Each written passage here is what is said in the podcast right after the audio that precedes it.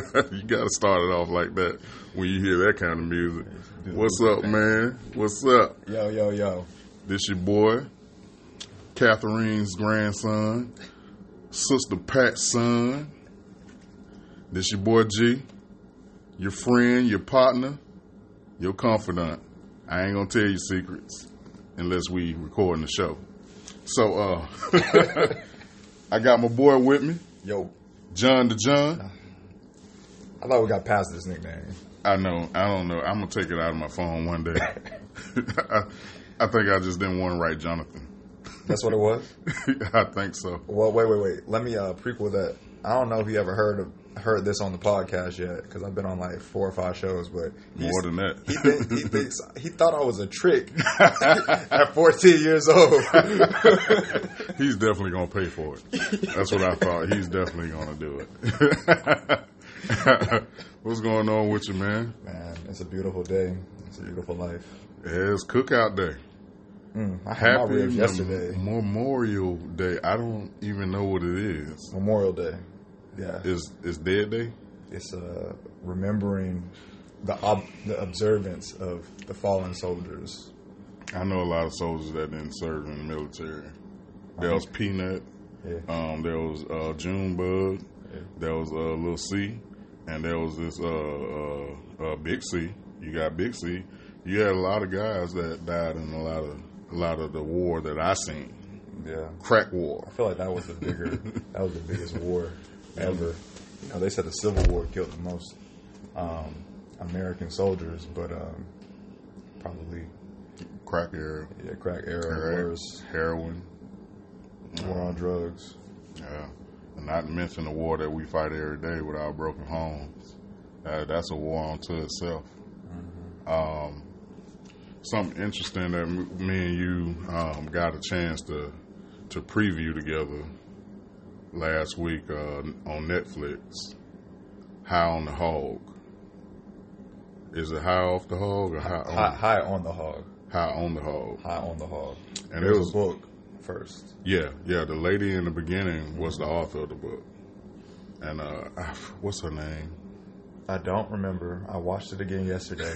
but all I know is she basically had connected um, with her cultural identity um, from working at, was it Essence magazine? Or she was doing articles for one of those major black magazines. You know what? What naturally happens to me when people start like with her story, which is brilliant. You know, um, her her experience is uh is you know is one of a kind. Like I, I love her story. You know, in retrospect, when I think about it, Yeah. but I naturally mentally disconnect from Africa. So when she when she tied us to that, and, and and I hate that because I don't find my identity there. You know what I mean? My my my roots are southern, Right. and and and I identify so much with what goes on with black people in this country. The post, the post at transatlantic Yeah, trade. yeah, yeah. Post that. And there were so many other ones that you know that didn't gain notoriety. That them ships was coming. Right. from every which way. And and and one one thing they don't share with us is that we were already here. You know, a lot of those ships that came here were our ships. So and and that's how they knew the route. Yeah. You know, they they didn't discover this. It was already here. It was already populated. Right. So, but again, on the documentary, I don't want to get too far off course. I was about to. Um, I don't. I, I I don't think anybody needs to skip this particular documentary on Netflix. I think anybody, even if you're not black, you should watch it. Yeah, because there there are um, what what do they what does Charlemagne call them? Basically, advocates. Um, Griots. yeah, from the white community that are mentioned. Oh, in oh, no, yeah, the, no, the white people that were mentioned um, and are kind of helping push, you know, the conversation forward. Yeah. Even Chelsea Handler. Oh, yeah. I, I love that documentary about white privilege. how she she took it in the face. You know what I mean? She met it head on, and she discussed it with other white folks. And that that should have been something that we actually should have talked about earlier. Like that documentary to me was powerful. Um, it, it, it took the, the lid off of things that we don't we talk about it, but we don't really talk about it. And she took that opportunity to really Right. like not us, them. Right. And I thought that was brilliant of her to even do that, you know, and courageous for her to even take that on. I'm pretty sure she's gonna get some hits on her her career because of that that choice she made to do that. So big ups to her. I would push one of them buttons for the hand clap, but they last so long. they last so long. Twenty minutes later. yeah, like gee, how long is that clap? But what was your take on the uh, documentary? you know, um, I'm big on food, period, right? So I thought it was kind of interesting to see like the the cuisine that we actually brought from Africa. You know, it, it was interesting. Like uh, the very first episode, she she um, was the first food item that she mentioned was okra, and I thought that was so interesting because like I hate okra. Hey, Like I do not like okra at all. But um I think it's also because of like what it was made for. Like what it's supposed to be used in traditionally. Like it's supposed to be used in soups. yeah, We're, we're not supposed to be eating okra by itself. it's flavoring. Right, it's flavoring. Yeah, So I think it's just like the the disconnect in, you know, like my southern roots uh, with like eating fried okra and eating, you know, just okra like separate from like a soup base. yeah. Because I never had okra in soup unless it was somebody outside of my family that made it and I didn't realize it was okra. My grandmother was crazy about okra. Yeah. We was at churches uh, every other day getting an order of okra. that was that was big in, in my family.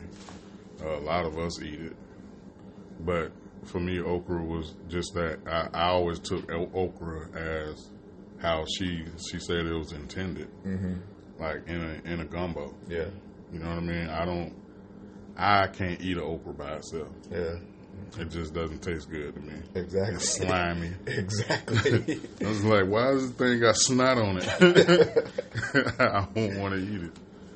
But I, I love how she connected us back to where we came from, and, and it's a lot of traces of that. yeah. You know, our musical influences, our dance. We're the culture now. yeah, So it's just like we, as um, African Americans or Black people, it just depends on you know what side. right. I, I, I like to call myself Black. It's it's a differentiation, and we'll talk about that probably a little bit later. Um, but Black people, the things that we bring to the table in terms Literally. of like right to food, um, to uh, culture, to dance, to uh, fashion. It could be anything and everything. Nobody cooks like us. That's true. Nobody. No. You know, every culture, every race is influenced by our food. Yep. Hey, we all have our our thing. We all have our niche Mm-hmm. in every culture. You can go to the islands, that's us. You can go to Europe, that's us. If you want some good food, it's gonna come from our hands. Yeah. It's gonna it's gonna be influenced by us. You know what I mean? Look how big Paula Deen restaurants are. Man. You know what I mean? And I love that fact on the white uh, the white guy on the documentary. In Charleston. Yeah, and he he gave he paid homage. Yeah. I liked him too. I like what he said because he he he quoted um, saying it's like the reparations pathway in terms of what he was doing with the uh, rice. So he was trying to literally, if anyone asked that was of African descent, he would give them the rice, and you know they could learn how to plant it. They could they could eat it, whatever they wanted to do with it. But he felt like it was their cultural right to have it in their Yeah. possession. So I thought that was pretty cool. Oh yeah, yeah, and that goes back to what you were saying. Charlemagne was talking about. You know, them them being our allies in this thing. Yeah. Uh, nobody gets out of this alone. You know what I mean? So we need that, and we shouldn't shun them away. But a lot of people do. Yeah, A lot of yeah. us do. I used to be one of them Yeah. because I'm always looking out for culture vultures. Like I don't, I don't like them. I don't like them, those people that just pillage our our, our uh, culture Yeah. and and go make millions. You know what I mean? Or make it seem as if we had nothing to do with it. Yeah. And that's all the way back to the Beatles. I'm not appreciative. But again, in their defense, a lot of UK artists back then did pay homage to us. Yeah. So, but some, the Beatles in particular, and Elvis, you know what I mean? I, I, I saw them handle us differently. Right. So, but I, I, I think us, our, our food is like, like, what's your favorite black African American dish? Black African American. No, I'm saying black and then African American, whatever you want to call Like it. blackety black. Yeah. uh, uh, your favorite knuckle dish. You know, um, that's hard. That's hard for me because like I like the the twisted, like more European take on it a lot of times. Because like, uh, Oh, so you want collard collard greens served on one of the flat uh, plates? no, that's not what I'm saying. That's not what I'm saying. I'm saying like rosemary I, I'm talking about literally the um like as slaves, like as enslaved people, high on the hog, right? We Yeah. we were eating the leftovers Right. Like I don't eat that food. Like personally, I don't. Just because it reminds me of that time frame in like our history. Like I don't I don't think it's cool that you know we still have that tradition um, of eating those kinds of foods that aren't good for our health, that aren't you know I guess coined as uh, delicacies.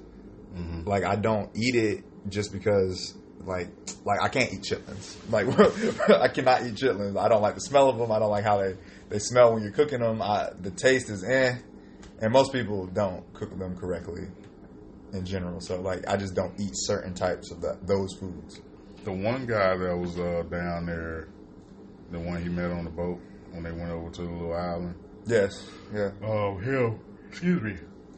That guy pointed out something when you know when he prepared the hog and he stuck it on that thing. That thing that you can actually, I, I, he did. He had a little makeshift version of it the way we originally started doing it, but they actually have little contraptions now where you can roast a hog on ground, and it's about three four hundred dollars starting out. Yeah. Like you can get those now that you don't have to do the makeshift ones. That that way you can keep it sanitized when you're cooking, you know, and not have dirt on your food. Right. But I have. I'm not a hog fan. Gotcha. I'm, I'm not a pig friendly person. But I think what he was pointing out, if we, it was originally something that we did, you know, As a tradition. yeah, tradition It's like annually, year, yeah. maybe twice, you know, eating things like that. That's cool. Yeah. That's cool because can't nobody deny as much as you anybody that doesn't like pig, that doesn't that, that doesn't eat it, they can't deny that when it's cooking it smells great. and a lot of times it tastes even greater than it smells. It does taste better than Yeah. it smells. Yeah. That's true. So I, I think if we if we do things in moderation and not have it a regular part of our diet, Yeah. that's okay. Kind of like eating sweets. Yeah. You know what I mean? Sugar is the number one drug in the world. Yeah. Caffeine. Caffeine and sugar. I think sugar beat coffee. You think so? Finally, I, I You think, think it's uh, coffee is the most consumed, Yeah. but su- sugar is the most addictive. Okay. Yeah. You know what I mean? Y'all can fact check me on that, but from what I've learned over time, you know, getting older and battling the pre-diabetes and all of that stuff, sugar is your enemy. Yeah. Know? It's crazy because there's like no daily recommended amount. Like if you look at the nutrition facts on the back, Yeah. it doesn't have a percentage. No, No matter how much is because you it. shouldn't eat it. it's like, oh, okay. So how much are we supposed to have? Because it's crazy because you need sugar, right? Sugar is needed for your body, but Natural it- it's, sugar. it's a natural sugar. So like Yeah. it depends on what it's from. yeah. Vegetables have sugar in them. Fruits have sugar in them. Even like some sort of meats like have a, a content of sugar. Yeah, but it's natural. Yeah. You know what I mean? Even if you use a sweetener like natural sugar cane or guava, uh, you know what I mean, honey, Yeah. syrup, like natural stuff Yeah. to sweeten your food instead of dumping, you know, sugar. Refined sugars. Yeah, refined sugars in there. Because anything that's that's what we need to get to. And I think one of the girls on there were pointing out when they were preparing the meal, the ones that had the uh, the land taken away Yeah. uh, Yeah. when they were going through the eminent Yeah. And Domain and, and process. Carolina, yeah. it's processed food. And it, it doesn't matter if it's an additive. If it's processed, it's horrible for you. But if we get things in their natural form to season our food and and, and, and sweeten our food, Right. that stuff is so much better for you. Mm-hmm. You can live a long, healthy life if you stay away from the things that that we, we have this fast and, and processed food. Just saying, it's a, it's a fast track to get get the taste you're looking for. Right. You know what I mean? So I, I learned a lot watching that. It made me remember a lot, you know, watching my grandmother cook, Okay. watching my mother cook, Yeah. watching my now my sister cook, because they all cook the same way. But one thing that my sister is doing, and myself, and what I see a lot of black people doing, we remixing soul food. You know, instead of pork, we're using turkey. Yeah. Okay. You know what I mean? Finding healthier ways and trying to get the same taste. But a lot of times when we do that, You can't get the we, taste. We adding stuff that doesn't. you know what I mean? Yeah. Because sometimes when you read that uh, that smoked turkey, it got way more sodium than pork. Yeah. You know what I mean? So you gotta even in that, what I'll do is when I'm trying to lean off of that, I'll boil it for like an hour, and then I'll take that water and I'll dump it off, and then I'll put fresh water in there and let it cook down, and then apply like my greens Gotcha. or my you know or my cabbage, Yeah. and that way it's not as much sodium as it originally would have been if I hadn't done that. Mm-hmm. You know what I mean? There there are so many different processes to achieving a taste. It's probably not going to taste the same. No. But you know one thing about black folk, we know one. We got one secret. That hot sauce will change the game. that hot sauce will make you. It's funny. It's funny that you even talk about hot sauce because they mentioned hot sauce like in that first episode too. Like, yeah, we don't, you don't, we don't use hot sauce here. You don't see the hot sauce on the on the table for the fried catfish and whatever you know that they were eating at that one restaurant with the um the lady who wrote the book Because it already tastes good. because it already tastes the way it's supposed to taste. Yeah. And then they have different seasonings and stuff that they were dipping, like sauces that they were dipping it in. Yeah, if you want a little spiciest things, you can put in there while you're cooking. Right.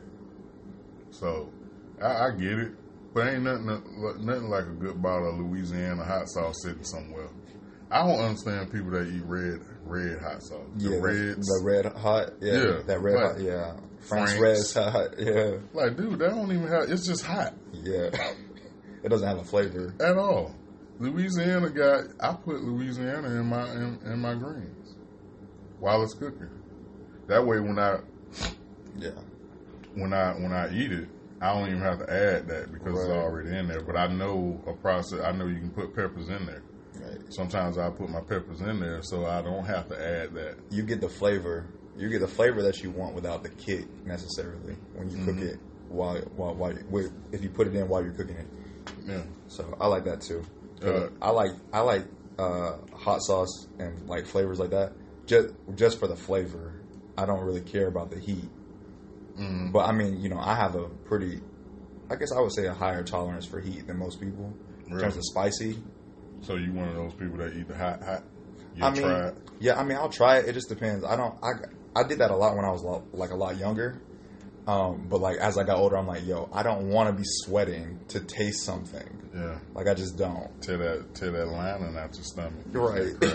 I don't I don't want to eat like that no more. Yeah. I dated a chick that used to always get the most hot wings.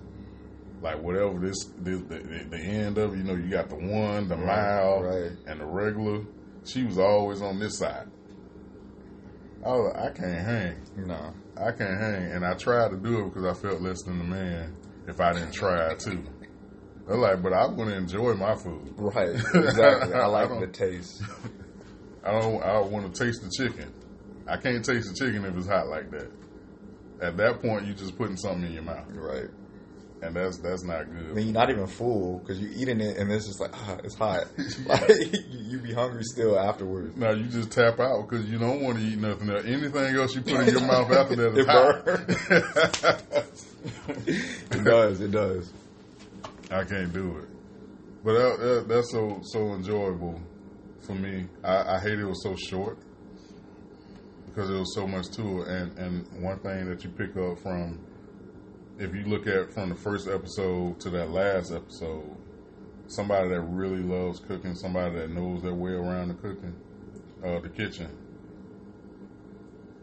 For me, what glared out to me is that you got to know your herbs. You know, you got to know what's in the garden, what it, what what kind of flavor this this gives to the food, Yeah. and you don't see them doing a bunch of like shaking Yeah. when they cooking. Nah. Like they they, They crushing stuff and crushing. Yeah. they putting the the whole thing in there to to enhance the flavor, give it the flavor that they want. And a lot of us, we just go to the shelf in the grocery store. This seasoning the, is this flavor, that flavor. right? Yeah. Time, like yeah, Yeah, yeah. But- you, don't- you don't really see those those seasoning. Uh, uh, In the in like a jar. not a jar, but you know the little setup yeah. that people usually have in their kitchen. Yeah. Yeah. like people don't use those no more. Yeah. I know. older People, people do. I know people that use them. Who? They older. No. They young. Yeah. You don't know But nobody but they cook. that But they cook. Cook. They cook. They chef like. Yeah, they cook like lamb chops and like food, like real food. What is the obsession with lamb I chops? don't know. man? I'm trying to figure it out. I, I don't. I don't really eat lamb chops, but They still taste gamey to me. some people like gamey.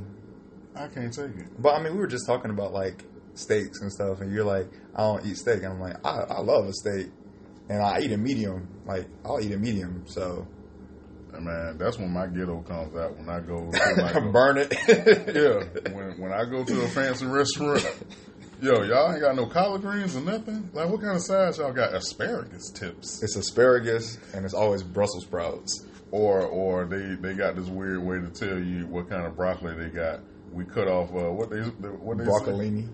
No, it's like Oh. uh, when they telling you they they either giving you the stalk of the broccoli or the bush of the broccoli. What do they call it? I don't know, I don't but know. I don't like it. I don't like it. Give me the whole broccoli. I don't want the please. stem. The Yeah. stem, the stem. Uh, it reminds me too much of celery, but the taste is different.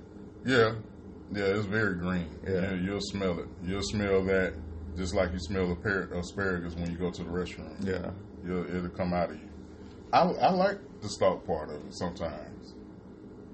It depends on how how it was cooked. I think for me, because I don't want it to be like celery and crunchy.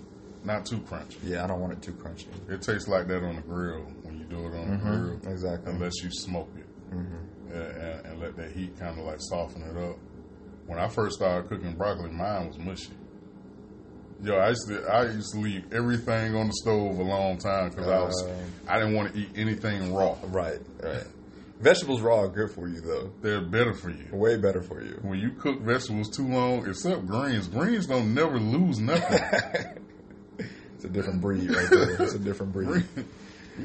and you learn about people, and another thing on the uh, documentary, you learn about the first, uh, the famous White House cook Hercules. Yeah, Hercules and the other man's name, Thomas Jefferson chef. Oh, the other dude. The one that like went to France and learned how to cook and then Yeah. came back. Yeah, But yeah, Hercules, that was an interesting story. And I liked it when he went out to California uh, and went to what Hatchet Hall or whatever it was called, the restaurant. hmm And they had like a, a different take on like the traditional dishes. he he was a real chef, Mm-hmm. like real chef. When you, when somebody engulfs themselves into something like that, you gotta respect it. You gotta respect that. And he's left out of history books. Well, yeah. He's not talked about as much as he should be when when when it comes to food. Only a real chef that went to like a real cooking school would know about him. Yeah, Right. yeah, they would they would hear that name in some way, but he's still not amongst the elite Yeah. when it comes to that. And I love how they should they, they they brought him up. I'm pretty sure his his offsprings really enjoyed That knowing that you Yeah. know somebody shed some light on his career because that's Right. what it was. He was an amazing, amazing cook. If you ever get a chance, what was his last name? Because he had it, because it, it, it threw me off. The reason I forgot is because he went through a couple last name changes Right. when he ran. I feel like he was very. Um, if he would have, if he would have been placed in this time frame, like he would have been like the Bugetto type person, because you know how they were describing him was like, yo, he would go and sell stuff on the side and like, Like have a gold cane walking down the street at night, like Yeah. that, that was cool. Yeah. That was real cool to me. I'm just like, yo, he had some character for real. Yeah, yeah, he did. I mean, with a name like Hercules, Yeah, I'm pretty sure you know that, and and I'm not sure if that was his name originally. right. They probably changed it. You know what I mean? They probably changed So it. that that kind of stuck out. I, I like I, I like his place in history. He, every, every cook in the White House that followed him had to follow his pots. You know, that was a lot to live up to. Yeah. the people, everybody that uh, visited the White House back then when they had dinners and socials, they raved about this man's cooking. They literally wrote about his cooking. Yeah. Like literally, there you could find it in books. Yeah, yeah, he's awesome. Even though you know they still tried to say it was Martha's cooking a lot of the time. Yeah, Martha couldn't cook. Martha didn't grow up cooking. Martha and Martha Stewart, Martha Washington versus First of Martha all, what we're not finna do is talk about my book. I, I love Martha Stewart. I'm, I'm probably gonna go order me some sheets since it's Memorial Day. Catch one of them sales. Get some more Martha Stewart sheets. They're great. Feel like she's sleeping with me when I have them. I love that lady. I don't even know why. I've always been attracted to old principal looking chicks. I had a crush on all my principals. Wasn't your principal who whose wife ex wife was your principal? Oh, my one of my deans, uh, uh, Hank Aaron. Hank Aaron. Hank Aaron. Me and my old uh, high school best friend, we was just talking about Miss Aaron. Miss Aaron was fine. Miss Aaron was. Sometimes I get myself in trouble to go up there. I'm done.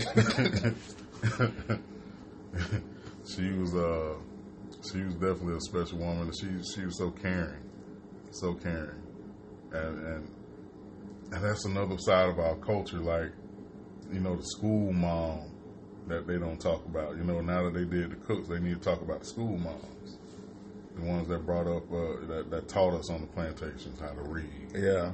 You know what I That, mean? yeah, that would be definitely interesting because, like, yeah. where did it come from? Because you know, you always hear those stories about like Frederick Douglass and like how he knew a white person that was willing to like help him learn how to read, like at the beginning, and then you know he took his own education further, of course. But you never hear about the most basic forms of education that we've had mm-hmm. in the black community as slaves. because they because when they bring up the Moors and and, and, and, our past civilizations, a lot of times they they're they're talked about they're depicted as barbaric Yeah. and savages. But if you're talking about the Moors specifically, they were like the most intelligent, They like taught a lot of them to read. right. Because I mean, they were algebra, like the algebraic, like Yeah. like maths and sciences, Them, like them and the Mayans, yeah, them and the Mayans, and they were all black. And a lot of times they're depicted. Even when you talk talk about Mayans now, they talk about them as if they were not black. You know, and, and when you go to Mexico and visit, you look at the skin tone, yeah, and you look at God, yeah. some black people. Like no, once you start getting closer to Central America for real, it's like you look at Panama, you look at Ecuador, mm-hmm. like it's like. Oh, that's my cousin. Like Yeah. they Yeah, black. they They're look black. like us. Yeah, they're black. Like a lot of history, the history in this country is so whitewashed, Yeah, and and and and not to offend anybody, but that's that's that's some cold stuff right there, mm-hmm. because we think that we our only identity in this country is that of of like poverty and and well, they want us to think like that. yeah, We we are taught that way for a reason. yeah, like we we came from nothing, and when you feel like you came from nothing, uh, for a lot of us, we we we relate to that more. Yeah, Like we we don't shoot for the stars. You know what I mean? We don't we don't celebrate what what matters to to to the growth of us enough. You know what I mean? I always tell the story that the weekend I graduated high school, and I was salutatorian. Uh, that's that's one step down from valedictorian. A lot of people didn't know that. I'm mad you had to like tell them. yeah, I mean, because a lot of people don't hear that. We always hear about the valedictorian, Valedictorian. and and I got salutatorian with a whole semester off off my senior year, and so I, I would have beat that girl, but you know, but Oh, so you were smart, Gerald. I didn't know you were well, smart. you know, I can count to ten. Okay. Uh, you know, I do all right, One times one is. huh? But even with that, like when when when I got on stage, even though this lady, I think I told the story on the last podcast. This lady named Jamie King. I messed up this lady's name for about five minutes. I could not say it. Jamie King. Yeah, I couldn't say it.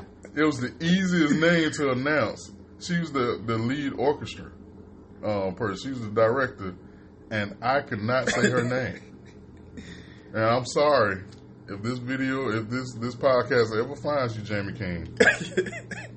I said it right now, but it was probably it was a. I can remember everybody that came to my graduation. It was less than ten people out of my family, out of people I knew. You know, my best friend came with his girlfriend, my mom, of course, my dad, aunt, and my grandmother, and probably a couple other people. And that same weekend, I think a night later, one of my cousins got out of jail. I can't tell you who was there because everybody was there. Hmm. Everybody was there celebrating. And this dude ended up going to jail. Again. He just got out of jail. He just got out of jail. Every, uh, a lot of times when I get get a phone call about celebrating something, you know, back home, it's about something like that. Something like getting out of jail or something like that. Right. And we don't we don't celebrate college graduates. Yeah. When my sister graduated college, um, shout out to my baby.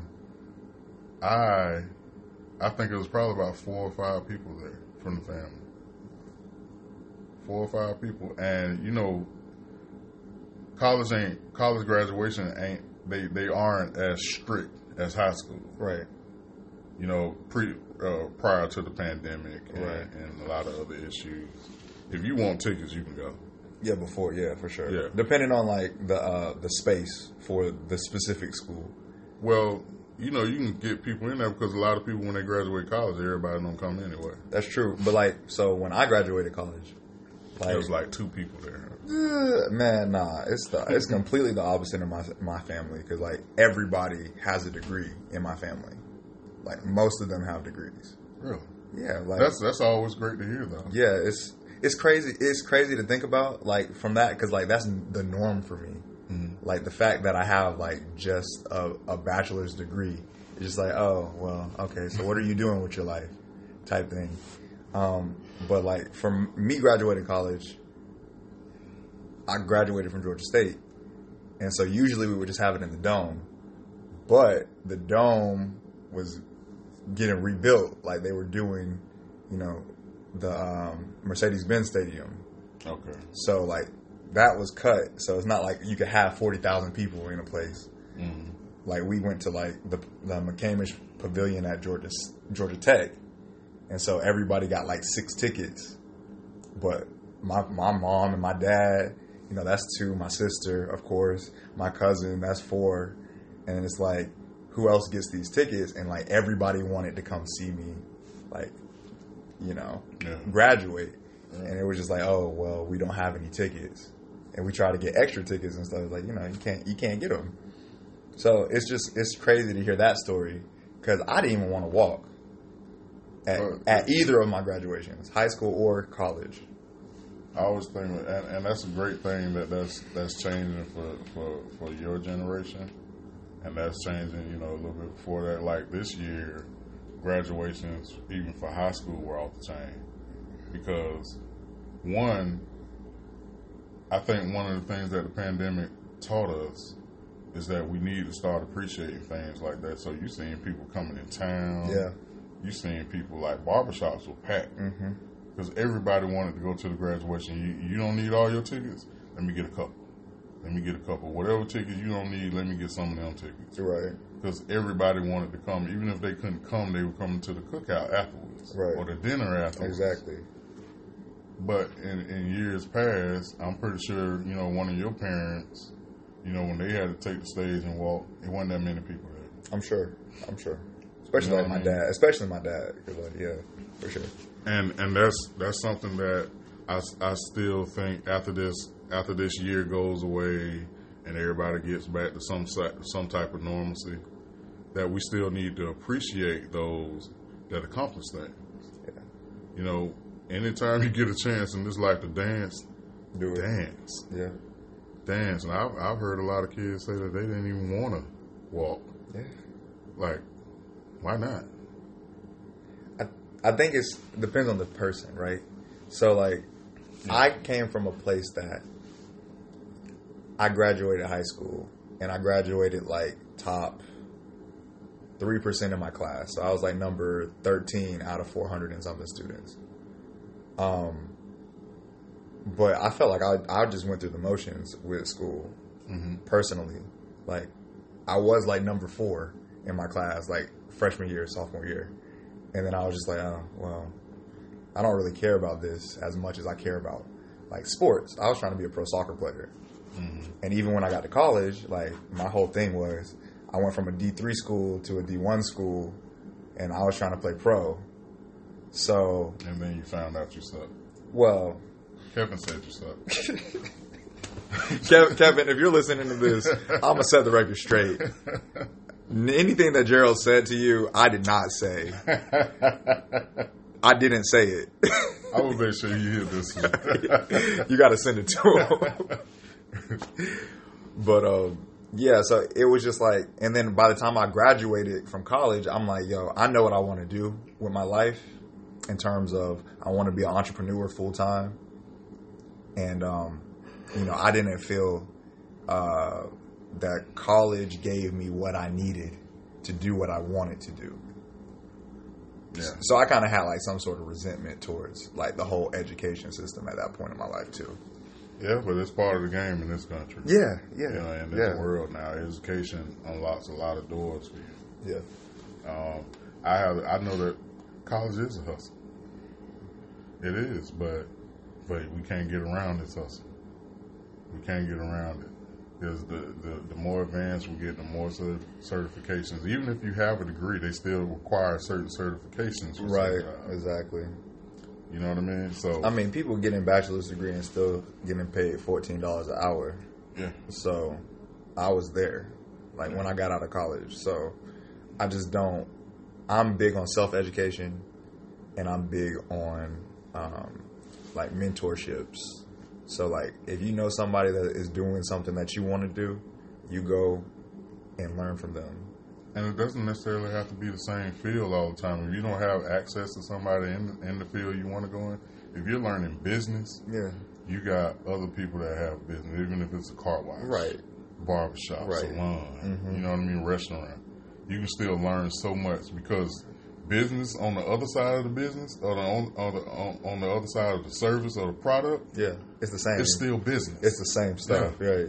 You still have to deal with taxes. You still got to deal with, you know, keeping a um, a P and L like a profit and loss sheet. Like you got to still deal with expenses and all that stuff. all that stuff matters, and that's that, and that's the business side of learning how to deal with you know employees and and uh, you know taxes, like you said. That's all of that stuff. That it never changes. All of that's interchangeable when when when it comes to knowledge of business. Right. It doesn't have to necessarily be the same thing, and that's that's something that we need to echo a little bit more. Mentor, getting mentored before you get into what you want to do is always the best route. Yeah. And that's that's why, and, and it's certain. It's just like college. Yeah. You know, even if you go for an apprenticeship, a lot of people get out of school now, especially these trade schools, and they go right into a business. Yeah. And They don't know the. They don't know it. They don't know the business enough. yes, They're educated, hmm but they don't have that real life experience with it. That's why a lot of them fail. Yeah. Now you're taking out all these loans and you opening the best, the best barbershop ever, the best salon ever. You got the best AC coming. Your trucks and vans are immaculate. You got every tool you need to be successful, except the experience. That's going to teach you how to deal with the fact that you're not always going to have phone calls. Yeah.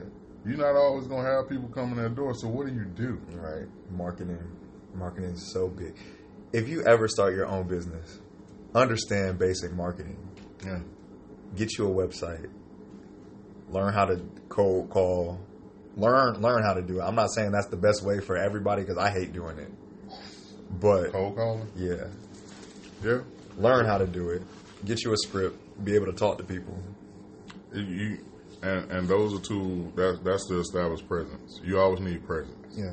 in every popular media form, you always have to find where to make yourself present at. And it, I don't think I said that right, but presence is important. Just Like take ex- that away. exposure in general. Yeah, yeah, you need that. You need that presence. Somebody needs to see you regularly, Yep. see your business regularly. Learn that algorithm for Facebook or Instagram or Yeah. YouTube. Yeah, and that that brings me to black businesses take a large hit socially. Socially, most people don't have a lot of great things to say about black business, Yeah. and one of the reasons for that is what we're talking about now, because you didn't get proper uh, mentorship, college uh, uh, training. You didn't you didn't get what you needed to be successful in this. You know what I mean? Yeah, you can still be you, but you also have to be professional. Right. When you have a business, it's not you. Stop putting your names on your cards, people. Stop putting CEO on your cards. Nobody needs to know that but the government. Nobody cares about who the owner is but your uh, your accountant. You know what I mean? Don't don't nobody need to know that.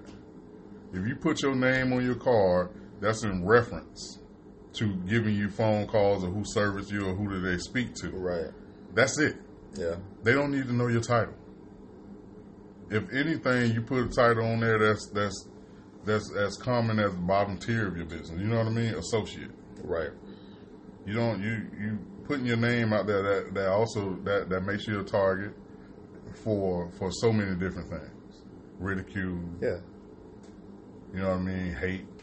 Now where I would have called you know, the typical person where I would have called and got some service from you and it would have been fine. You did what you were supposed to do.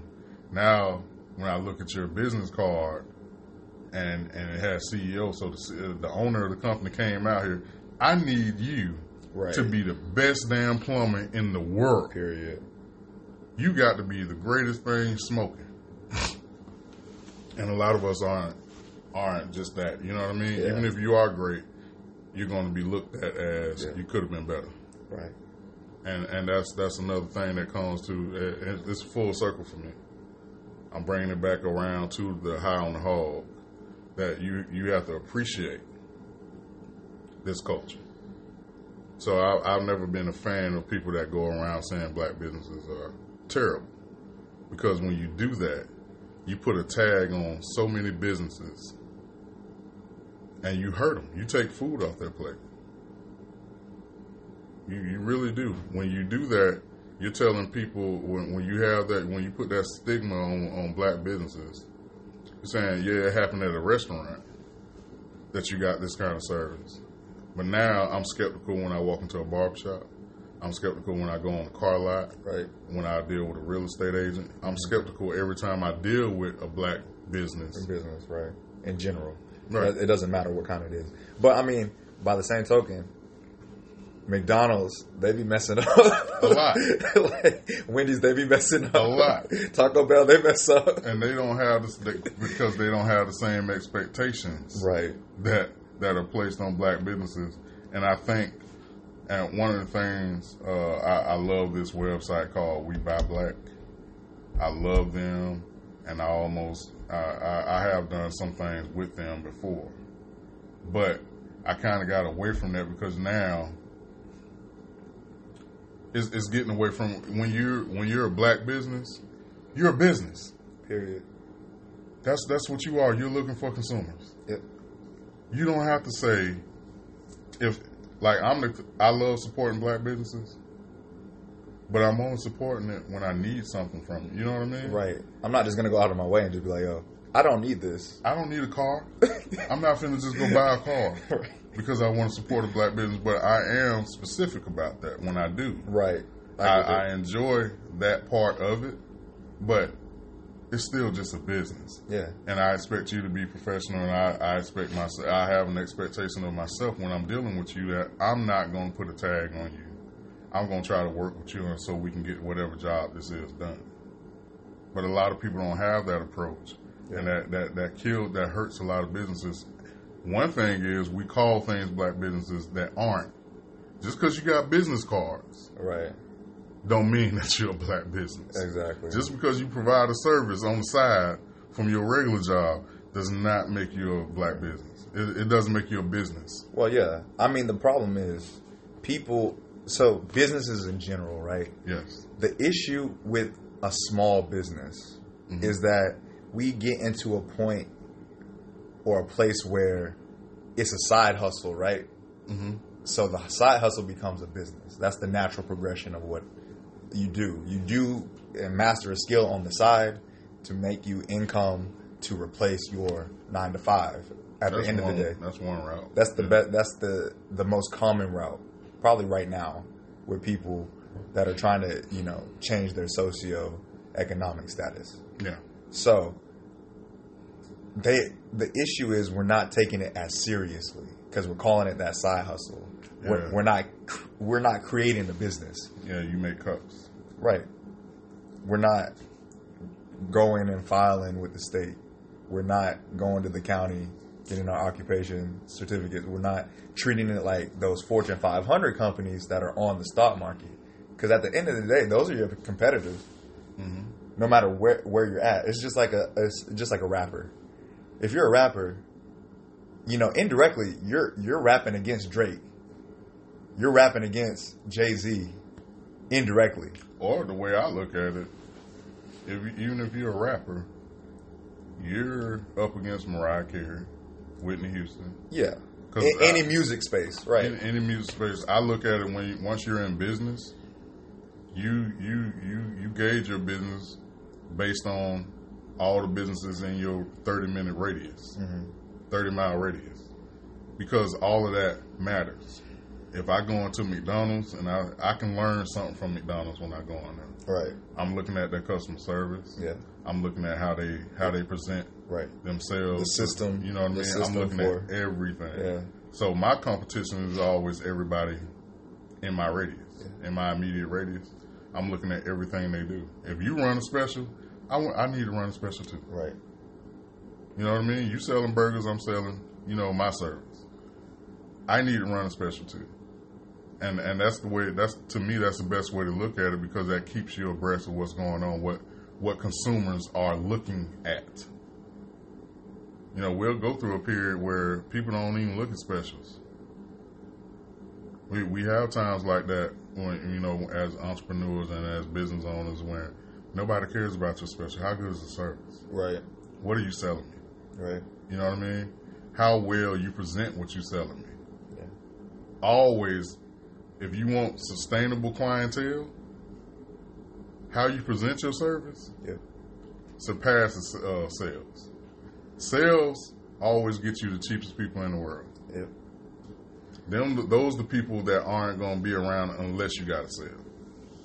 That's good to to increase your bottom line. You know what I mean? Which is another side of the business. That's great. Right. But that can't be your only thing when you have a business. You want sustainable income. Yeah. You know what I mean? You you need something that's gonna say I can keep this business going for so so many years. If you base it off of which which I had to start learning five years ago for myself, is that I I was always sold on sale. Something got to be cheap to Yeah. get them in the door. Right. That's not what keeps your business alive. I was thinking about you know I used to run specials for Mondays, Right. and and I was always like, man, Monday is like that's how I pay my bills. But then when I started really talking to my accountant, I realized that Tuesday through Saturday was paying my bills Right. You're making more money. way more. Yep. But Monday kept kept, uh, which which is cool, because it gave me an opportunity to get stay inside my community Yeah. and talk to people that weren't that couldn't afford regular prices and, and, and things like that. You know what I mean? Yeah. So you always want to have a part. As far as me, I, I do have that tag on me that as a black owner, I, I have to be involved in my community. I owe something. And a lot of businesses have that. But the truth about that is it hurts you. It hurts you a lot of times. And we're the only we're we're the only ones that, that to me it hurts like that. Because if the Jews do it, that keeps that money circulating. Yeah. If white people do it, it keeps their money circulating. Right. Us, six hours. Yeah. Six hours is what our money rotates. I mean, it's just like it. It goes exactly what you said. So it's like, what other communities are coming to our community to set up businesses? All of them. Everyone except for us. Yes. if we have one, it's great, but it's only one out of the ten. Yeah. Yeah. Mr. Johnson Barbershop was the only only black business and it's on the worst the worst part of the strip. Yep. You know, it's all clean and pretty down here on this side of the road. But then you go about five miles up the street, it starts getting dark down there. Yeah. It starts getting dirty down there. And the buildings are old and ran down, but that's where everybody goes to get a haircut. And we, not only do the consumers not appreciate it as much, because I had recently started looking at myself like I need to do some things different in my business. And I'm, I'm working that, that in now, budgeting and planning to make some changes myself. But as business owners, you al- also have to, that's where going in McDonald's, going into other businesses and like, okay, yeah. And, and one one reason that somebody would come and sit is because of the presentation. You know what I mean? Don't nobody want to sit when your floors look like that. You know what I mean? Don't nobody want to stay. I just want my service and I'm out I'm of here. out. I'm out. You know what I mean? You- but we, we all got them cousins where you don't want to go over their house. yeah, It's like, oh, I'm gonna come in. I can't eat nothing. I don't want to sit down, but you know, I'm gonna go out ten minutes, fifteen minutes, go back outside. yeah, we don't. Yeah, who cooked? Who cooked that potato salad again? Nah, you know they don't wash their hands. You know they don't wash their hands. And and and again, going back to the original topic of this episode, if you guys are are just locking into the episode, we're talking about high on the hog and and, and, and and all the offsprings that come from that conversation. You know what I mean? Economically and and, and, and and the way we engage ourselves and business, you know, our relationship with business in this country, but also how on the whole in large part is mostly about the the dinner table was so important to me when we grow when we were growing up. Oh, we don't have that anymore. Man, It changed. It changed. I think it changed like because in the y'all middle got of bar my, stools now. I think it changed in the middle of my generation because like I remember growing up and like eating at dinner tables, especially especially for special events. yeah, And now everything is more transient. Like even when I was like 12, bar 13. stools killed it. Grandma can't sit in that. Everybody eating all over the house now. There ain't nobody meeting at the table and breaking bread. Yeah. And that's one of the big biggest things when you think about Jesus. Communion. Yeah. Yeah. Yeah, people, you know, that's a tribal thing. That's that's that's important to break bread with your fellow man. Yeah. Not not I'm in the living room watching TV, you sitting at the kitchen counter, you sitting at the dining room table, kids outside running around with hot dogs in their hand. Yeah. You know, I think I think that's why I like to eat out. I think that's part of the reason why I like to eat out. Because you get a sense of that. Yeah, because like you invite other people to eat out with you, Yeah. and you expect a conversation or something, right? Yeah. You don't expect them to be on their phones or like in a different table. Take your phones away from the table. Like you know what I'm saying? You don't expect that, right? When you ask somebody to go to dinner with you or multiple people to go to dinner with you. Right. But when you're at home, mm one, you're probably not going to eat at the same time. Nope. it's in the microwave. Right. Two, like most people, they're not cooking on a regular basis anymore. It's not like when I was younger, my mom would cook at least a couple times a week. two or three times.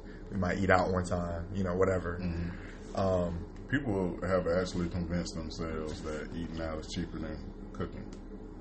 in terms of losing um, the investment of food, yes, I would say that because everything that I buy for the house, it goes bad. Like I don't ever finish Because you don't cook. What? No, I'm saying like I'll cook, like or if I cook You or cook enough. I cook too much, it's too much food, and it's just me eating. That's when you invite people over. It doesn't happen like that. Say, hey man, y'all hungry? I cook I cook some asparagus spears. and that what y'all your friends eat? no. Asparagus spears and lamb chops. The last the last thing I cooked was a chicken like chicken parmesan, mashed potatoes, and um, some spinach. That's the last thing I cooked. I can't use. I don't like cooked potatoes no more. I don't. I like sweet potatoes. Cooked Lo- love every way. potatoes. I had some yesterday that was bomb, and all I put, all was put on it was maple, and uh, real maple, and cinnamon, and it was awesome. Awesome. I can't wait to go to the grocery store again. I'm gonna get me a bag on. That's gonna be my dessert from now on. I like a little sweetness after I finish my meal. It's like either that or fruit. Yeah, Fruit's great. It's crazy that we don't eat it like as a dessert, but o- other cultures do. yeah. Like the Latin American culture, that that's what they eat. They like do so many. You ever had a mango pie? Hmm? Yeah. Oh my god, there was a Mexican dude in Cobb County, man. Oh my god, I wish I could find that dude. he sell a whole pie for ten bucks, oh yeah, that's good. and it was like Can't even, pure. you can't even get good mango, mango. for like cheap anymore. I'm pretty sure he'd probably be twenty dollars now. Yeah, probably so. probably so. but hey, that was that was the best. That was one of the best pies I've ever tasted in my life. I didn't know mango could taste like that in a pie. It was awesome. But I'm gonna um, try to make it. in terms of like eating, like the order of how you eat your food too. You know, I was trying to pay attention on the on the um the little mini series. On the Uh, hog. yeah, Okay. I was trying to I was trying to pay attention on how it works for them. how they. right, I'm I'm not trying to name drop a whole bunch because like, look, we're not getting paid for that. um, I was trying to figure out like what or when they ate certain foods, right? Because like uh, the girl with the eminent domain problem, hmm she had made uh, a cornbread that was beets. Did you remember that? hmm She cooked a lot of stuff. She cooked a lot, Yeah. but like you know, it, in terms of like dietary tract, you know, and digestion, hmm like you're supposed to eat certain things at certain times. Sugar should go first. Right. Sugar should go first, stuff that you can break down easily. But then it's like your roughage and your greens should be like the last thing you eat. But we never do that. What they bring out the salad first. Yeah. And a lot of the salad that they give you at restaurants is crap. Anyway. Well, well, yeah, it's iceberg lettuce and yeah. you know, no nutritional value, but it is fluid, yeah. so it does help. It would help if you ate it last. A lot of times, I prefer to eat dessert first. If I'm going to have it, I get that. I'll get that out of the way because because The I think- nutritional value, it doesn't fill Yeah. you up as much. and it doesn't stay. And, and if I do the dessert first, I'm I'm I want to get my food so bad Yeah. that I don't I'm not finishing the whole pie at the cheesecake factory Yeah. or or at Marietta City. Right. You know, them big pies and cakes they give you. Yeah. I'll eat a little bit. I'll eat a lot less of it if I eat it first. Yeah. I'm I'm I'm getting I'm killing the craving for it. Yeah. So it's funny that you say that. So where did we get this idea that kids can't drink with their food? Because if they Like, drink, it not with gonna a- finish their food. Yeah, I never understood that. Kids don't. I used to all the time, but I eat. Like even now, it's the same thing. It's like I'll eat whatever. Are you a slow eater? Yeah, I eat kind of slow unless I'm like starving, and then it's like I, can't inhale food. y'all. I eat slow, I generally can't speaking. stand y'all. I'm like, dude, your food cold right now. I don't like my food extra hot though. Really? Like I don't like it to be like Like, hot out the microwave you know, or you wherever. put that yeah. shrimp in your mouth. Yeah, I don't like. I don't You like nothing. blow it off in your mouth. It's like I want to be able to eat my food. like, yeah, yeah, yeah. I don't like it cold though. I, I need some. Uh, I, I need a great deal of warmth to it, but it doesn't have to be hot. It don't need to be steaming. Okay. Like when they bring you the skillet in the Mexican, Yeah, restaurant. I'm not eating that right now. it's like, look, give me five minutes. yeah, you don't burnt the roof of my mouth out. Don't tow that thing out. Right. Even the peppers. Yeah, I hate peppers. You hate peppers? Bell peppers, red peppers, like the red and green. Yeah. if I use those to cook, and and a lot of, especially with like chicken and red meats, Mm-hmm. those are really good. But I put them in the blender first. Yeah. I mean, they should be chopped up fine. I, I need them like I don't need to see it. Uh, it can be some color around that thing, that's fine. But I don't want to see the pepper because I can't eat it. It's kind of like okra to me. I, I'm not gonna eat. It's whole. I'm not. I can't eat that because Yeah. once you cook it, most of the flavor comes out of it. Right. So you eating something that's You like know, so you would never eat like a stuffed bell pepper. hell no, hell no, or mushroom. Yeah, I don't like mushrooms. I think mushroom ruin any dish, I don't like mushrooms. and I'm willing to debate anybody that says they love fungus. They do. I'm not eating that. They got portobello mushroom. Shiitake. Yes, man, I'm not eating none of that. I'm just like, yo, is it like all Asians? Like any Asian country just comes up with their own mushroom? yeah. Because I mean, And don't forget Italy. we don't be doing that over here like that. Italy loves mushroom. Because of what they got bok choy and all that other stuff. I don't.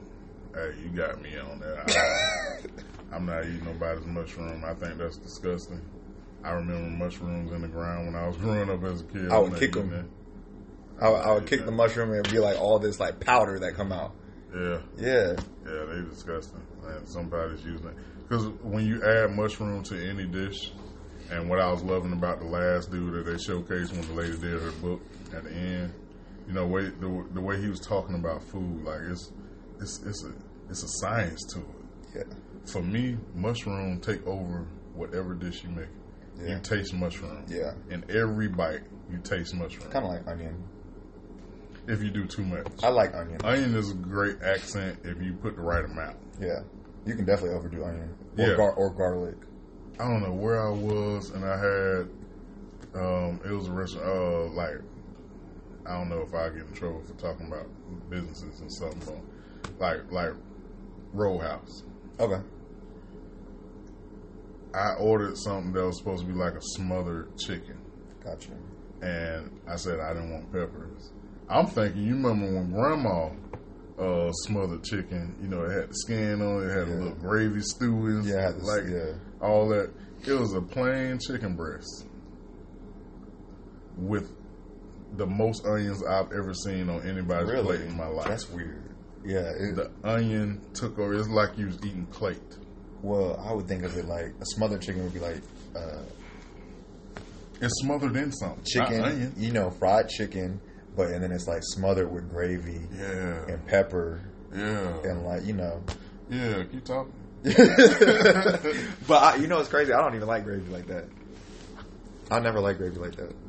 I'm cool with it now that I know how to make it. Because you can do different things with gravy. You can make it taste different ways. That's true.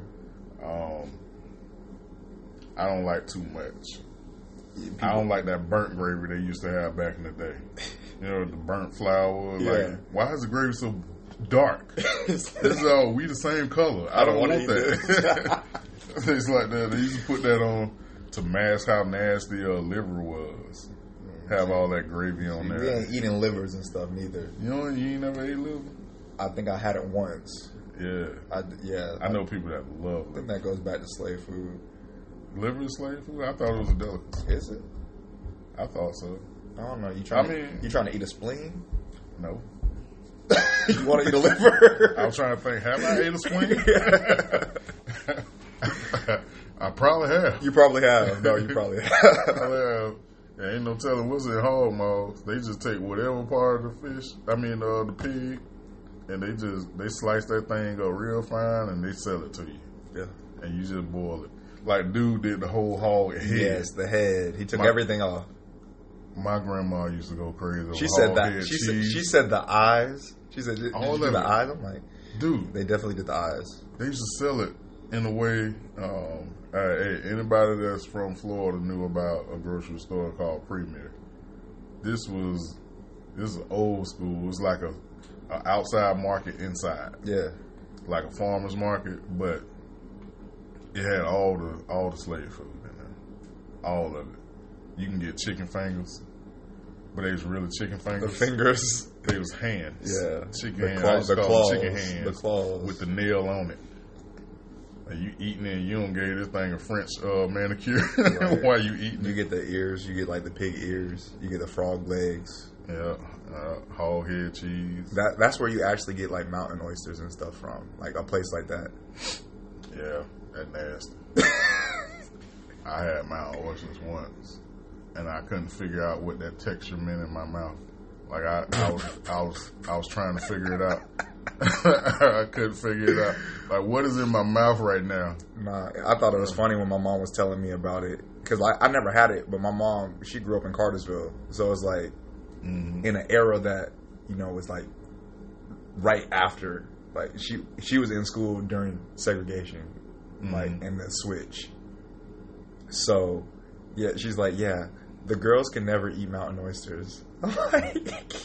We eat a lot of nasty stuff. Yeah, mountain oysters, uh, everything. I mean, like just looking at him boil the whole whole head Yeah. on that thing, and like, and seeing like the skeleton of it afterwards. yeah, I'm just like,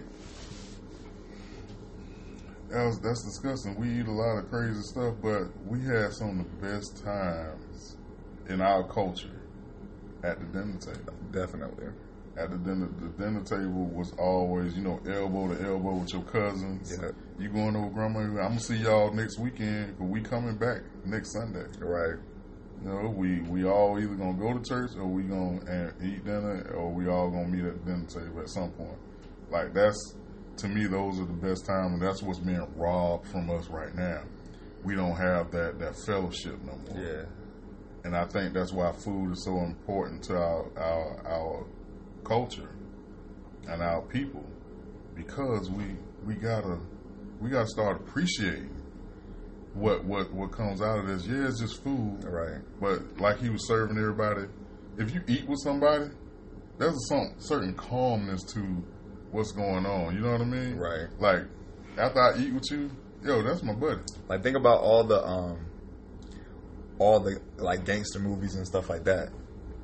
They're always eating. Like you- notice they're always eating. Yeah, always. So I like I like that because Italian mobsters and stuff they're always families. hmm Nobody else is included. No, you either you you either family or you you on the other side of this thing.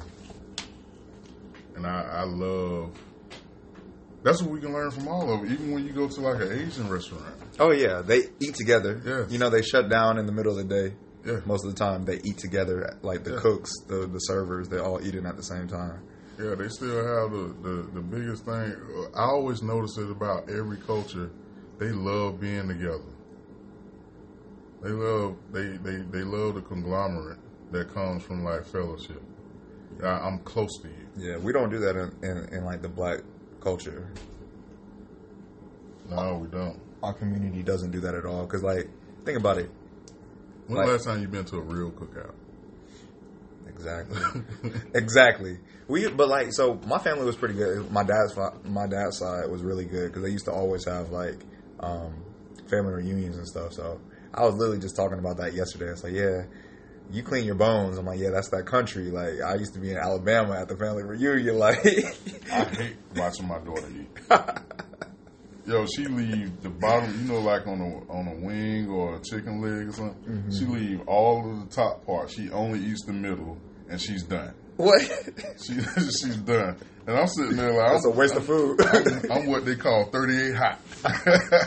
when, when I'm looking at, you know what I what I had to do for this food. Like you gonna give this, give it to the dog or something. that's that's sixty seven cents worth of chicken.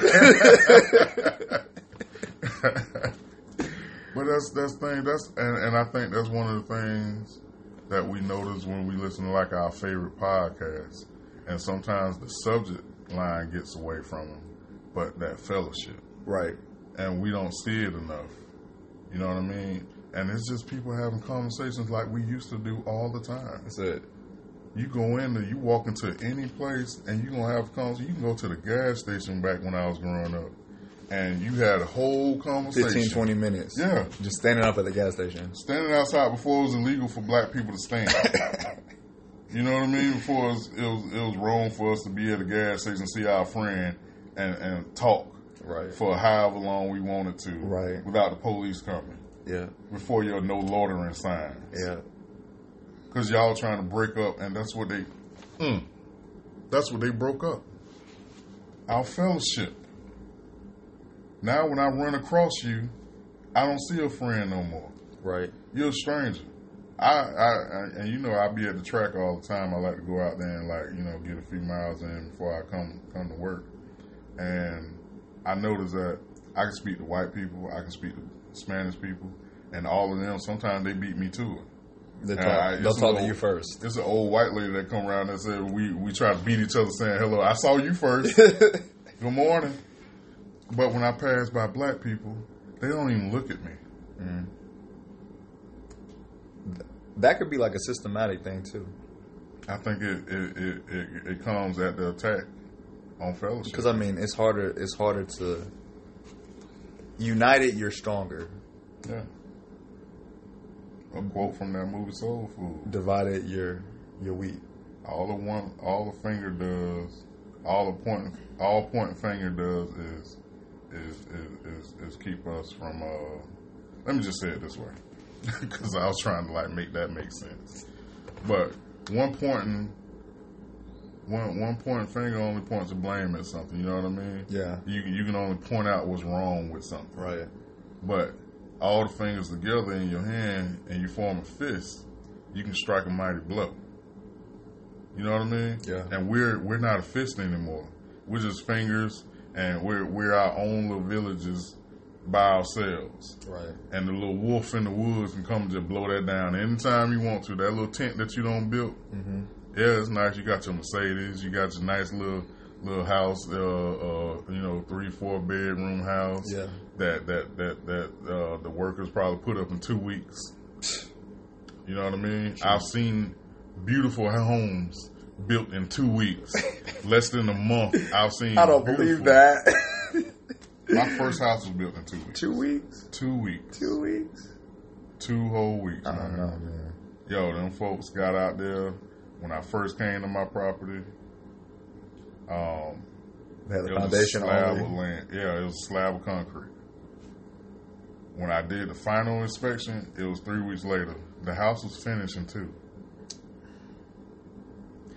You know, I could see it. This back when when when it wasn't that many subdivisions, Right. and they were really just like Oh, bringing them up. We're gonna build this house. Right. So when they when they got a project to do, they just did it. right. You know what I mean? Move to the next one. Yeah, move to the next one. It wasn't no whole. I mean, You order your house and you got to wait six months. yeah, it's bad now. Yeah, because they got so many jobs. You waiting a year. Yeah, that's crazy. Yeah, you waiting a year for that new construction. But if you get a whole crew on the house, they can have the house up in Yeah. two weeks.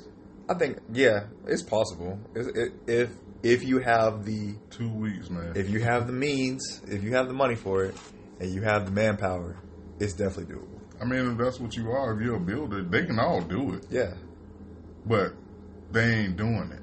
You know what I mean? Because they working on this house, they doing this, Right. and they then they uh we They got they got ten one. projects Yeah, in this area, so Yeah. this is the progression. Like I'm doing this, this, and this. It'll take a week for this. It'll take two weeks for this. Because they populating, the, they want to populate the neighborhood at the same time. A lot of that has to do with the company's finances too. That they want to do it on this scale. Oh yeah, they don't. schedule. They don't want stuff like all like they don't want to have all their time and energy committed to one one project, and it's not making them money yet. right. Because it's like what they do, like a um a fifteen day, Mm-hmm. like uh like the like you get paid, you know, halfway in between the project and then at the end of the project. They all just modular homes. They can really just put these homes together as fast as they want to. Yeah, They they they got pieces of a house. They got pieces of a whole wall a whole, you know what I mean? The frame. They already got a place that does the frame Right. exactly how to, you know what I mean? Right. It doesn't really take long, Right. but like you were saying, it's that that that that process they go through. You know what I mean? That schedule that a lot of these companies have. But I I I, I really want to encourage people, man, to get back to that fellowship. But I, it just hit me that that's that's another thing that they just flicked away from us. You know what I mean? And and and just like everything else they've taken away from us, a lot of times it was our choice. Yeah. It was our choice. Because I, I, I can't stand it. You know, when I when I feel like it, when I see somebody like that, I stare at them. I'll be walking by them. Good morning. You know, just hey man. I can't look. I can't walk by people that look like me and not acknowledge them. But they'll they'll walk by you and they'll they'll look this way, Yeah. and I know you feel me looking Or at you. look down or Yeah. at their phone.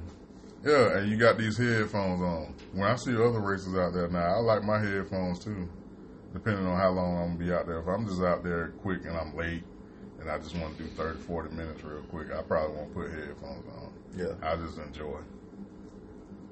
But I don't see a lot of other races do that. They'll get a walking companion or they'll just get out there and walk. Us, we have to tune everything around us out. And you know what I mean? We we not enjoying this space that we in right now.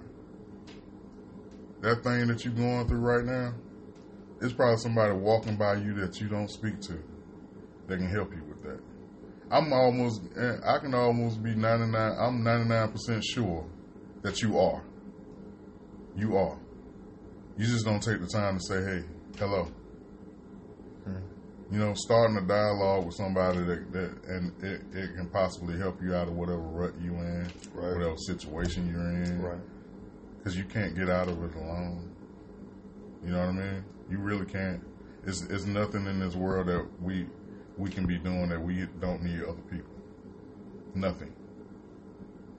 Nothing at all. But anyways, people, happy uh Dead Day. Not dead day. Ain't it ain't it that oh Fallen Soldier Memorial Day. happy enjoy. Enjoy, save me some ribs, some chicken, You don't even eat. potato salad. You don't even be eating pork like that. Save me, yeah. No, I don't. They got turkey ribs though. I don't want no turkey ribs Not this big. we don't want no turkey rib. Look, get get get G uh, some hot dogs, some hamburgers. With some slaw, if you're gonna give me a hot dog, Yeah. Some slaw on my dog. Yeah, and all the sides. You know, baked beans, I don't eat beans. greens, Yes, mac and cheese, give me some collard greens. college, Yes, sir. higher education. Yes, that's collard greens are the ones with the turkey in instead of pork. They smart, smart greens. Smart. but I appreciate you coming by, man. Always, bro. Always. Let me get some of your time. that's something that we can't ever get back. So I appreciate you spending any time with me, man. And uh, thank y'all for listening. You could have been anywhere in the world, but you're here with your boy. I know you love that. No. I know you're a fan of that. No. But anyways, these are our two cents. Spend it or save it. This has been cut different. You can find us on every platform. I like that what you did with the scissor fingers. Find us on every platform on social media. Hashtag cut different. Share it. Have these conversations with your friends. Have conversations, period. Even if you just call your friend and say, hey man, I'll listen to this bull crap uh, uh, podcast, man. look, look, look. think? I got a, I got something. I got a, uh, a call to action right here. If you normally text people and that's all you do to communicate, if you got an iPhone, if you got Instagram, get on FaceTime today. Shock them. Just do it today. Shock them and call them. Yeah. Shock them. I want I want you to see their face and they see your face Yeah. and you just talk about what's going on. Yeah, yeah. You can't you can't FaceTime me. I don't even have that. I got Duo. You can Duo. You got an Instagram. yeah. You can do that. Yeah. If you call me on Instagram, more than likely I'm gonna be on the toilet. Why? That's the only time I look at Instagram. if it- it's, it's gonna come through like a normal call. It's gonna Yeah. come through like a normal phone call. yeah, it can. You're gonna be doing whatever you're doing. Yeah, yeah. First, uh, I got to wipe my mouth off. Hey, man, what's what's going on? What's important? What, what you talk, What you calling me for? Because people ain't gonna know how to deal with that. They ain't gonna. Let me put my chicken down real quick. What's up, man? But man, we gotta start enjoying each other again. Have conversations, fellowship, man. That's one of the greatest things, greatest benefits of church, and I believe in my heart that that was the purpose of church. Fellowshipping with other believers means that you still get to fellowship. Even if y'all don't necessarily believe the same things, just having that dialogue and that conversation, that relationship that you're building with other people, fellowship is very important. And that's what High on the Hog reminded me of. Everybody sitting at the table at the same time, enjoying the meal, and what they were doing while they were eating, Talking. talking. Talk to somebody, people. This has been cut different. We out of this thing.